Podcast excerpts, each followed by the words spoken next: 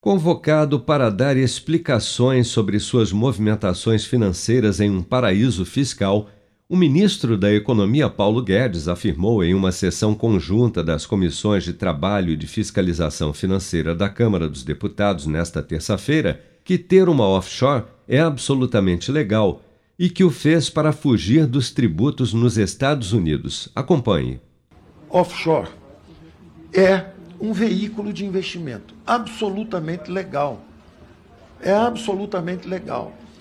E, e, de novo, eu sigo sempre conselhos. Conversando, eu tenho uma parte em 2014, 2015.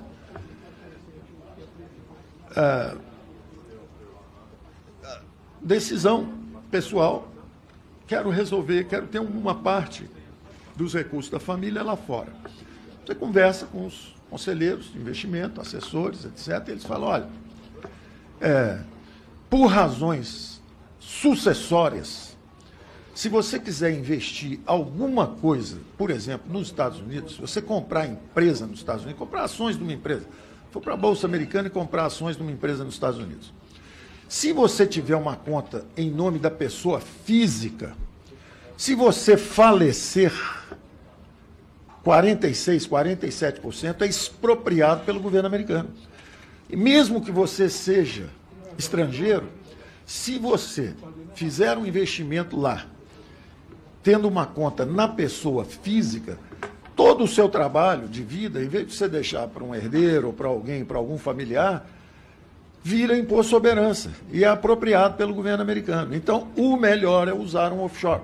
Se você usar um offshore, ou seja, uma companhia que está fora do continente, offshore é justamente estar fora, está fora da, da costa, está para fora.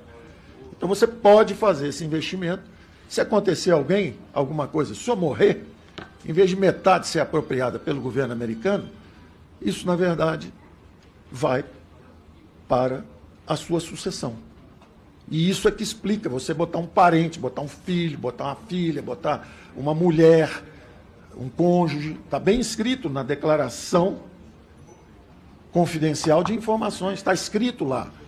A existência de uma offshore em nome de Paulo Guedes em um paraíso fiscal no Caribe foi revelada pelo Pandora Papers, investigação de um consórcio internacional de jornalistas investigativos de 150 veículos de imprensa de todo o mundo, que realizou um levantamento sobre movimentações financeiras de celebridades e líderes mundiais em paraísos fiscais.